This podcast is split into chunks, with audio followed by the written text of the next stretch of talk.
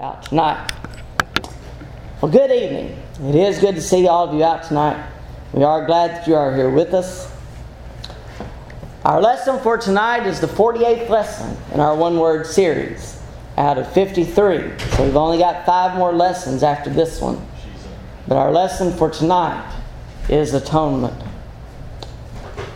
The simple meaning of atonement is or has been put as at one At one From the Old Testament to the New Testament, sacrifices made for the sins of the people were made to make them at one with God. And atonement for us today works the same way. It makes us at one with God. Going back to the Old Testament, without such sacrifices, it was impossible for God's people to be reconciled to Him. And even today, sin stands between us and God unless it is in some way atoned for. And so we see the importance of atonement in that regard. The atonement for our sacrifice in the Christian age is Jesus. His death, burial, and resurrection was the atoning sacrifice that was made for us. And because he was without sin, his was the perfect, once for all sacrifice that we needed to be reconciled to God. Our lesson objectives for tonight to learn the biblical meaning of atonement, to learn of our own need for atonement and to learn what was necessary for our atonement and how this atonement was made for us. We begin by going all the way back to the book of Leviticus and the Day of Atonement. We've discussed this a little bit with the word propitiation, I think it was. Uh, we'll, we'll look at it again. In Leviticus 16, we read of, of the instructions that were given to God's people through Moses on how to atone for their sins. Uh, just as atonement is necessary for us today, it was also necessary for God's people Israel in the days of the Old Testament. When we look at Leviticus 16, and especially the first 10 verses, uh, we'll notice those for a moment we read of the sacrifices of a bull and a goat. And we'll see how these apply. Leviticus 16 and verse 1. Now the Lord spoke to Moses after the death of the two sons of Aaron, when they offered profane fire before the Lord and died. We are probably in memory of, of Leviticus chapter 10. And when we go back to Leviticus chapter 10, we read of of Nadab and Abihu and the profane fire that they offered. And so they were punished. They died. These were the sons of Aaron. And so this is after that has happened, after the death of the two sons of Aaron, when they offered profane fire before the Lord and died. And the Lord said to Moses, Tell Aaron, your brother, not to come at just any time into the holy place inside the veil before the mercy seat which is on the ark, lest he die. For I will appear in the cloud above the mercy seat. Thus Aaron shall come into the holy place with the blood of a young bull as a sin offering, and of a ram as a burnt offering. He shall put the holy linen tunic and the linen trousers on his body. He shall be girded with a linen sash, and with the linen turban he shall be attired. These are holy garments. Therefore he shall wash his body in water and put them on. And he shall take from the congregation of the children of Israel two kids of the goats as a sin offering and one ram as a burnt offering. Verse 6 Aaron shall offer the bull as a sin offering, which is for himself, and make atonement for himself and for his house. He shall take the two goats and present them before the Lord at the door of the tabernacle of meeting. Then Aaron shall cast lots for the two goats, one lot for the Lord, and the other lot for the scapegoat. And Aaron shall bring the goat on which the Lord's lot fell and offer it as a sin offering. But the goat on which the lot fell to be the scapegoat shall be presented alive before the Lord, to make atonement upon it, and to let it go as a scapegoat into the wilderness. Instructions were given by God as to how these sacrifices were to be presented. The sacrifice of the bull was for Aaron, for himself, and for his household. And the sacrifice of the goat was to be made for the people. In regard to the goats, he was to cast lots, and the lot that fell to the Lord, the Lord's goat, was the one that was to be sacrificed for the people. The other would be set free. The sacrifices made on the Day of Atonement were to be made each year as a reminder of their need for atonement, uh, as a propitiation in some way for them. In Leviticus 16, beginning with verse 29, reading through the end of the chapter, Leviticus 16 and verse 29. This shall be a statute forever for you. In the seventh month, on the tenth day of the month, you shall afflict your souls and do no work at all, whether a native of your own country or a stranger who dwells among you. For on that day the priest shall make atonement for you to cleanse you, that you may be clean from all your sins before the Lord. It is a Sabbath of solemn rest for you, and you shall afflict your souls. It is a statute forever. And the priest who is anointed and consecrated to minister as priest in his father's place shall make atonement and put on the linen clothes, the holy garment, garments. Then he shall make atonement for the holy sanctuary, and he shall make atonement for the tabernacle of meeting, and for the altar. He shall make atonement for the priests, and for all the people of the assembly. This shall be an everlasting statute for you, to make atonement for the children of Israel for all their sins once a year. And he did as the Lord commanded Moses. As the Lord had commanded them, so it was done. These sacrifices were continually made until there was no need for those sacrifices any longer. It was to be a statute, it was something to be recognized by the people each year. As we read of these animal sacrifices, we also understand that there was insufficiency in these animal sacrifices, as we learn in the New Testament. In Hebrews chapter 10, verses 1 through 4, Hebrews 10, and beginning with verse 1. For the law, having a shadow of the good things to come, and not the very image of the things, can never, with these same sacrifices, which they offer continually year by year, make those who approach perfect. For then would they not have ceased to be offered.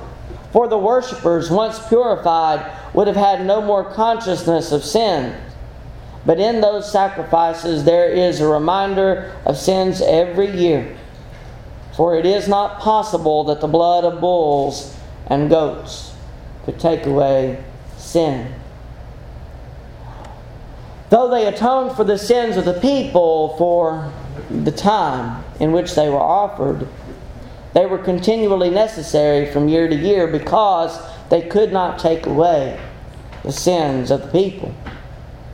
The need for a greater sacrifice, one that could take away their sins, was necessary. God knew that. And it was in God's plan from the beginning. As we see in, in the fullness of time, that Christ did come and he offered himself as that perfect sacrifice. Go back to Hebrews chapter 9 and pick up reading with verse 23. Hebrews 9 and 23. Therefore, it was necessary that the copies of the things in the heavens should be purified with these, but the heavenly things themselves with better sacrifices than these. For Christ has not entered the holy places made with hands, which are copies of the true, but into heaven itself, now to appear in the presence of God for us. Not that he should offer himself often, as the high priest enters the most holy place every year with blood of another. He then would have had to suffer often since the foundation of the world. But now, once at the end of the ages, he has appeared to put away sin by the sacrifice of himself. And as it is appointed for men to die once, but after this the judgment, so Christ was offered once to bear the sins of many. For those who eagerly wait for him, he will appear a second time, apart from sin, for salvation. So Christ offered himself as a perfect sacrifice in which to atone for our sins.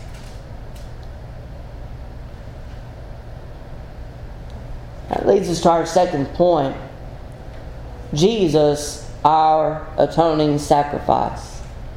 Jesus, our atoning sacrifice. One of the things that, that we learn in Scripture is that man is not without sin. And because he has sin, he is in need of atonement for his sin. Turn with me to Romans chapter 3.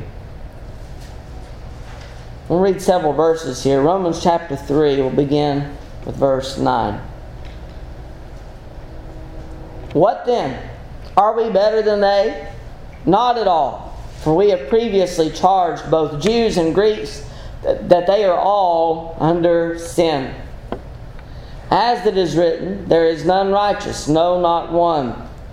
There is none who understands, there is none who seeks after God. They have all turned aside, they have together become unprofitable. There is none who does good, no, not one. Their throat is an open tomb. With their tongues they have practiced deceit. The poison of asps is under their lips. Whose mouth is full of cursing and bitterness. Their feet are swift to shed blood. Destruction and misery are in their ways, and the way of peace they have not known. There is no fear of God before their eyes.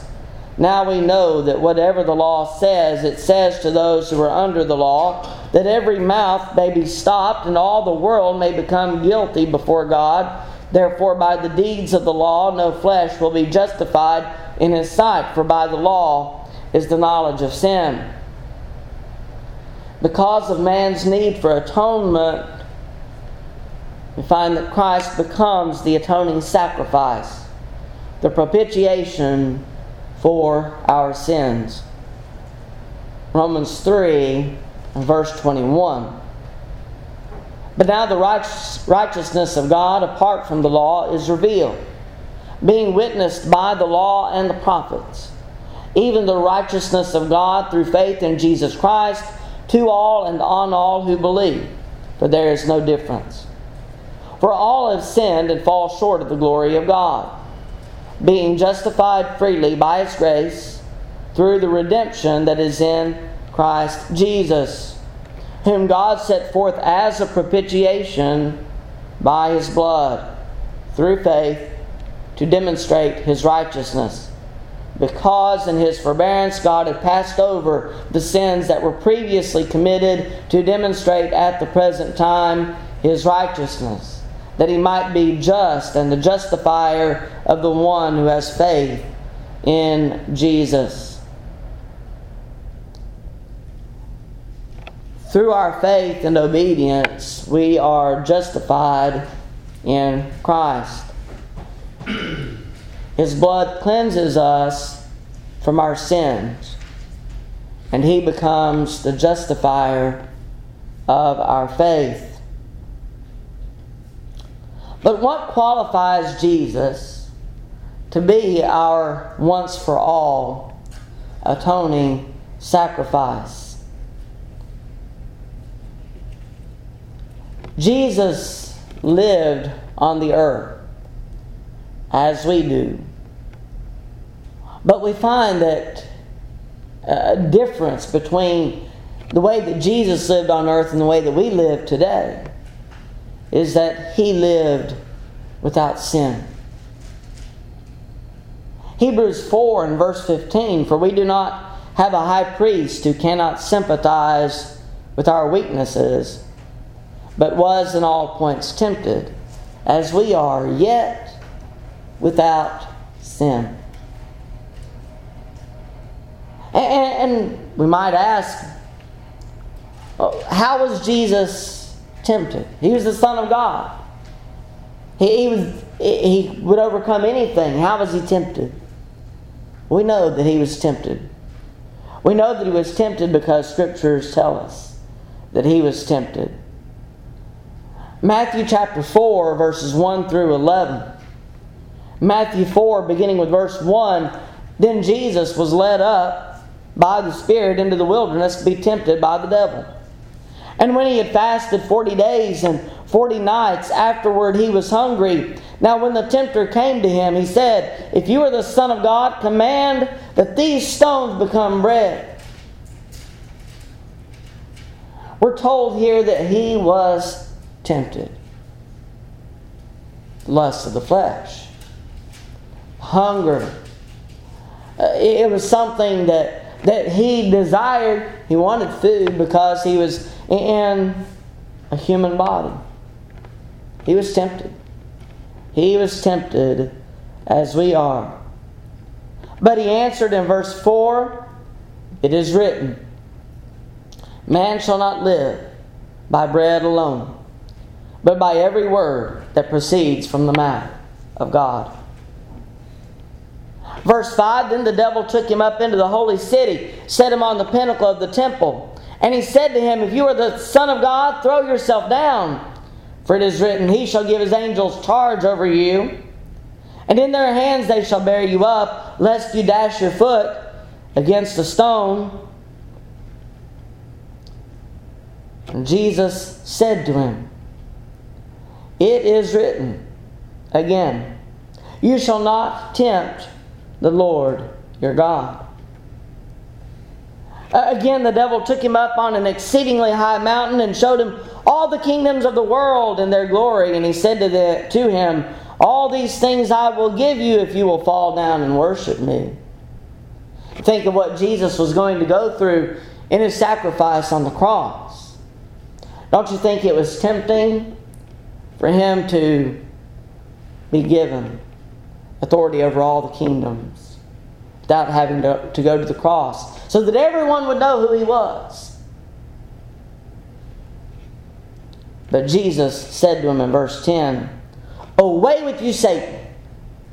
For it is written, You shall worship the Lord your God, and him only you shall serve. Then the devil left him, and behold, angels came and ministered to him. Was Jesus actually tempted?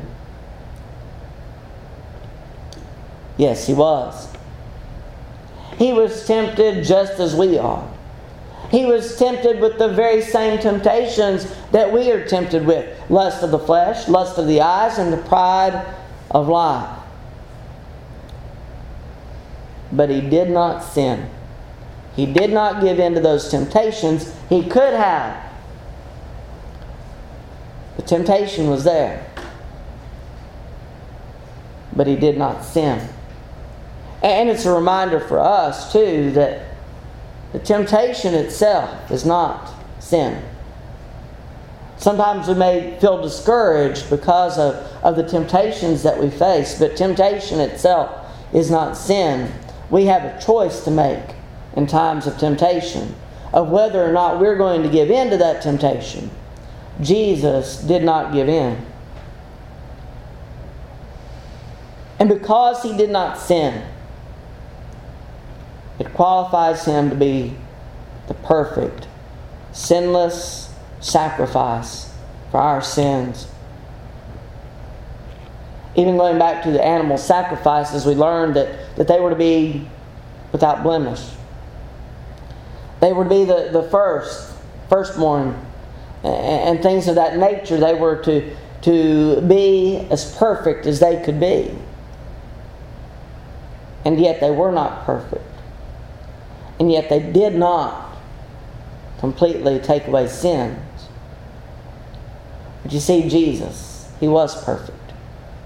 He was without sin. No other could sacrifice themselves as He sacrificed Himself for us. Jesus' sacrifice atoned for the sins of the world. His sacrifice was perfect and complete. In Matthew 26, in the institution of the Lord's Supper, we read this in verses 27 and 28. Then he took the cup and gave thanks and gave it to them, saying, Drink from it, all of you, for this is my blood of the new covenant, which is shed for many for the remission of sins.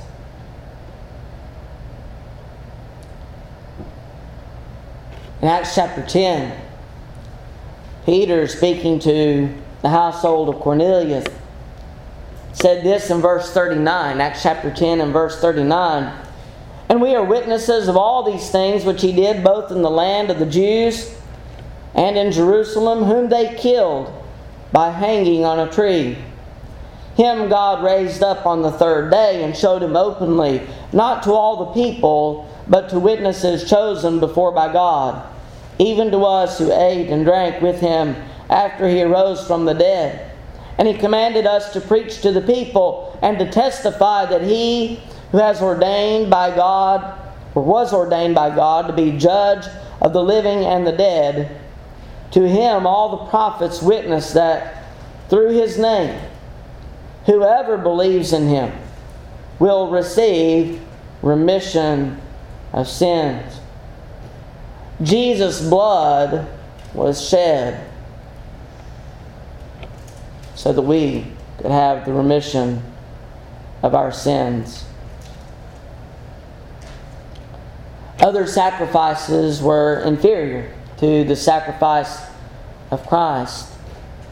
When they cannot provide forgiveness of all sins, as we read in Hebrews 10 and verse 4, the sacrifice of Jesus' blood could offer remission of sins. Through our obedience to the Word, remission of sins is provided for us based on our faith.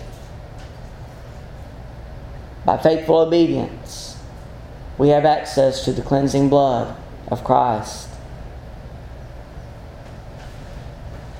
Of this sacrifice, Jesus said in John 15 and verse 13 Greater love has no one than this, than to lay down one's life for his friends. He offered himself as he, he did because He loves us. Because He loves us.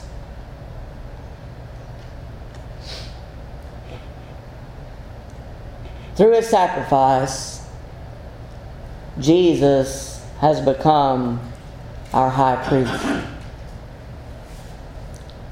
Let's go back to Hebrews chapter 4 for a moment. I want to begin reading in verse 14. We've already read verse 15. We'll read it again. Begin reading in verse 14 and we'll continue into the beginning of chapter 5. Seeing then that we have a great high priest who has passed through the heavens, Jesus the Son of God, let us hold fast our confession.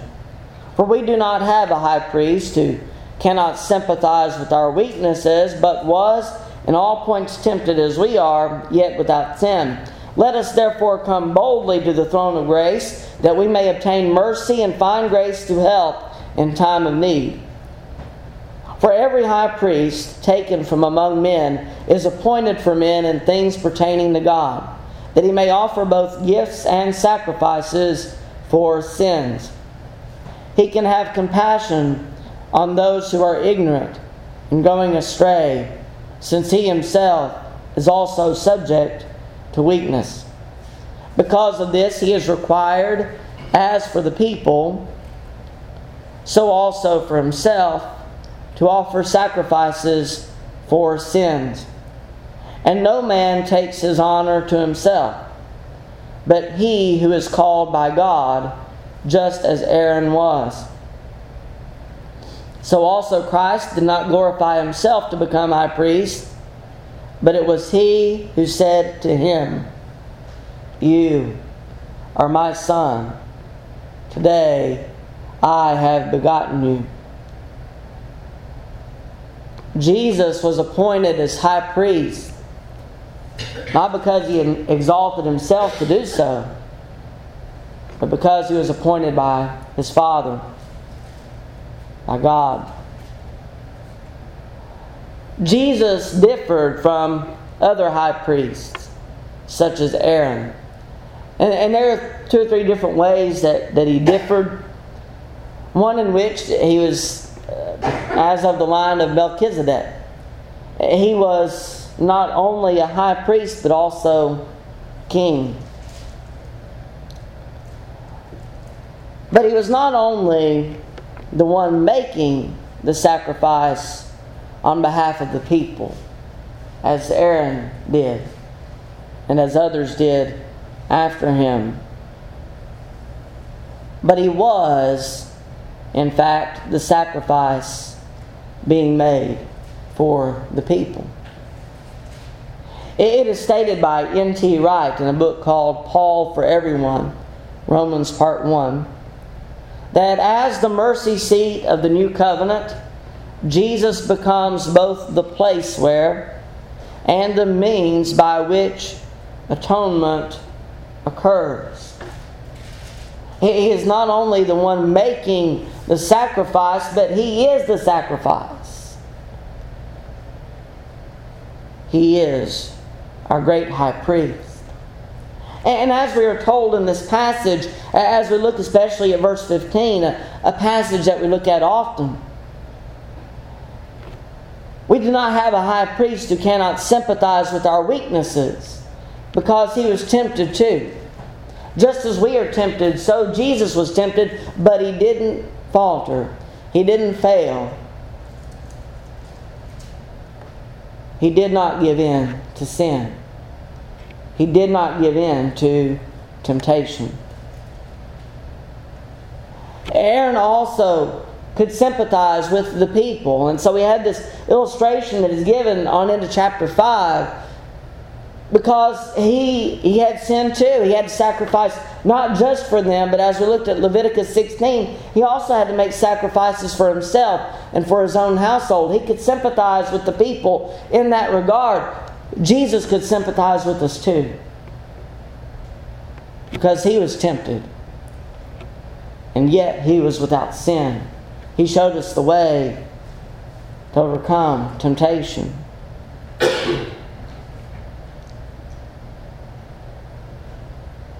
Seeing then that we have a, a great high priest, a great high priest who has passed through the heavens, Jesus, the Son of God, let us hold fast our confession. Only Jesus could serve in such capacity as he does today.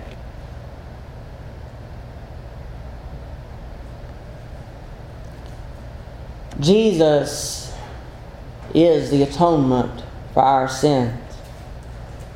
It is through Jesus that atonement is made on our behalf for all of our sins. Through His blood, we are offered full forgiveness of sins, past, present, and future, as long as we are obedient and faithful to God. His blood continues to cleanse us, to wash us clean. We have access to this forgiveness of sins through faith, through confession of faith, through repentance, and through baptism. We go back to Acts chapter 10 for a moment and we read what Peter said in verses 47 and 48. Can anyone forbid water that these should not be baptized who have received the Holy Spirit just as we have? And he commanded them to be baptized in the name of the Lord. Our obedience is key to our salvation. Remember when we looked at, at Acts chapter 2 this morning, in verse 38, and what Peter told the Jews repent and let every one of you be baptized and then in the name of Jesus Christ for the remission of sin.